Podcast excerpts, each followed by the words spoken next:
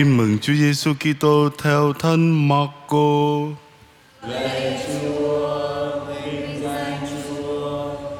Khi ấy Chúa Giêsu đến địa hà Tiro và Sidon vào một nhà kia, người không muốn ai biết mình, nhưng người không thể ẩn náu được.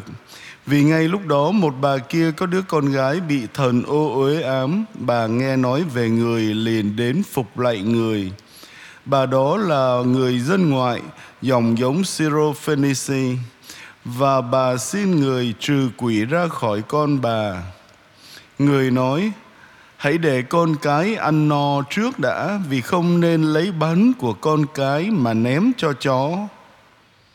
Nhưng bà trả lời và thưa người rằng, Thưa Thầy, đúng thế, nhưng các chó con cũng được ăn những mụn rơi dưới bàn ăn của con cái. Người liền nói với bà, vì lời bà nói đó bà hãy về, quỷ đã ra khỏi con gái bà rồi. Khi bà về đến nhà thì thấy cô gái nhỏ nằm trên giường và quỷ đã xuất rồi. Đó là lời Chúa. Lời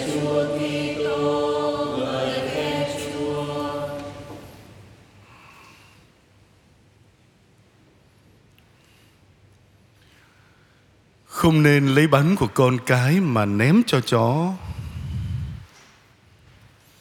Kính thưa quý cụ, quý ông bà và anh chị em, nghe câu trả lời này của Chúa Giêsu, quý ông bà và anh chị em cảm thấy điều gì?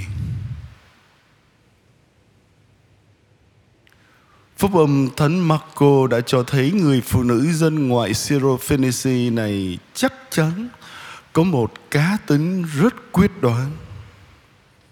Khi Chúa Giêsu dường như từ chối yêu cầu chữa lành cho con gái của bà, thì bà đã không đồng ý. Có lẽ bà hiểu rằng Chúa Giêsu không từ chối bà. Có lẽ bà cảm thấy rằng mặc dù sứ mệnh của Ngài trước tiên là dành cho người Do Thái, nhưng Ngài không gạt bà sang một bên. Đúng hơn, Ngài đang mời bà bước tiếp trong đức tin.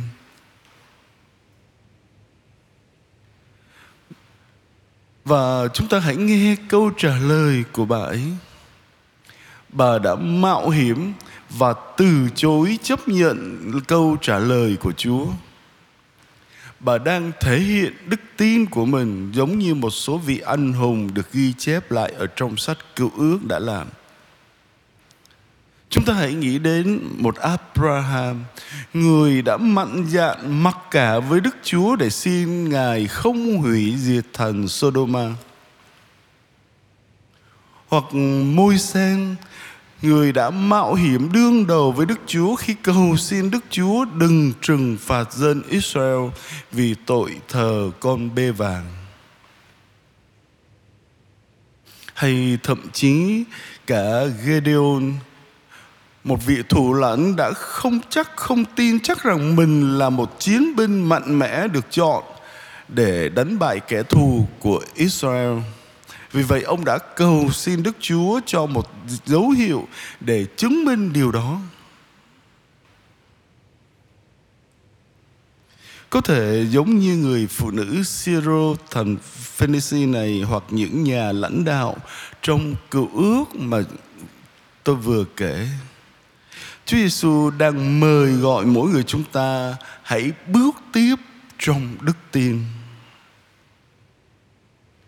Giống như họ, chúng ta có thể học cách đến gần với Chúa Giêsu trong tâm tình tôn kính thờ lạy Ngài nhưng không đánh mất đi hay làm suy giảm lòng can đảm và tinh thần mạnh dạn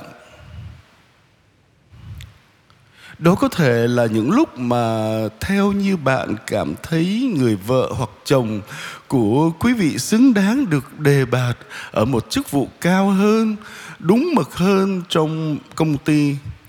Nhưng thực tế nó đã không diễn ra như vậy. Và sự bất công trong hoàn cảnh này đang gặm nhấm trái tim của quý vị hãy đến với Chúa, hãy can đảm đến trước mặt Chúa và thưa với Ngài rằng điều này thật bất công, thật là vô lý, lạy Chúa. Có thể một kế hoạch cho một kỳ nghỉ hoặc là một buổi họp mặt gia đình rất cần thiết của quý vị đã thất bại hãy trút nỗi thất vọng của quý vị lên chúa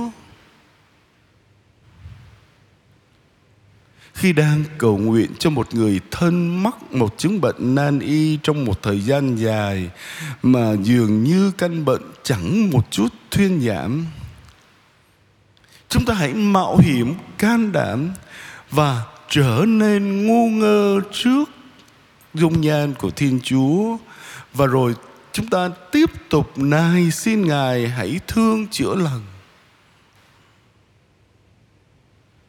Kính thưa quý cụ, quý ông bà và anh chị em Chúng ta có thể rất dễ bị rơi vào cám dỗ để chọn con đường an toàn và phớt lờ đi những thúc giục ở bên trong lòng ta để chúng ta có thể mạnh dạn can đảm đến gần Chúa hơn. Có thể dễ dàng hơn để chúng ta thôi đành cam chịu hiện trạng và cho rằng mọi thứ không có tiềm năng để trở nên tốt hơn đâu, mất hết cả niềm hy vọng. Nhưng những lúc ấy, hãy nhớ đến người phụ nữ trong bài tin mừng hôm nay.